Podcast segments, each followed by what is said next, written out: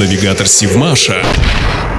Здравствуйте! В эфире Севмаш и рубрика «Интересные факты» с Илиной Никулиной. История Севмаша неразрывно связана с образовательными учреждениями города. У предприятия есть своего рода кузницы рабочих кадров, техникум судостроения и машиностроения, институт судостроения и морской арктической техники. Но особенная нить тянется от градообразующего предприятия к Северодвинской прогимназии номер один. Именно в это учебное заведение привели своих детей первые строители завода номер 402 и города. Это была первая школа, которая принимала учащихся. В честь юбилея Севмаша в 2019 году ученики второго А класса написали послание потомкам, чествуя не только прошлое, но и будущее школы, предприятия города. Капсулу времени, в которую вложили письмо, вскроют в 2039 году, в год столетия Севмаша. Любите нашу школу, как мы. Уважайте нашу историю, цените каждый день, проведенный в этих стенах, гласит одна из строчек послания. На торжественной церемонии закладки капсулы присутствовал генеральный директор Севмаша Михаил Будниченко, представители образовательной сферы Северодвинска, учителя и ученики первой прогимназии.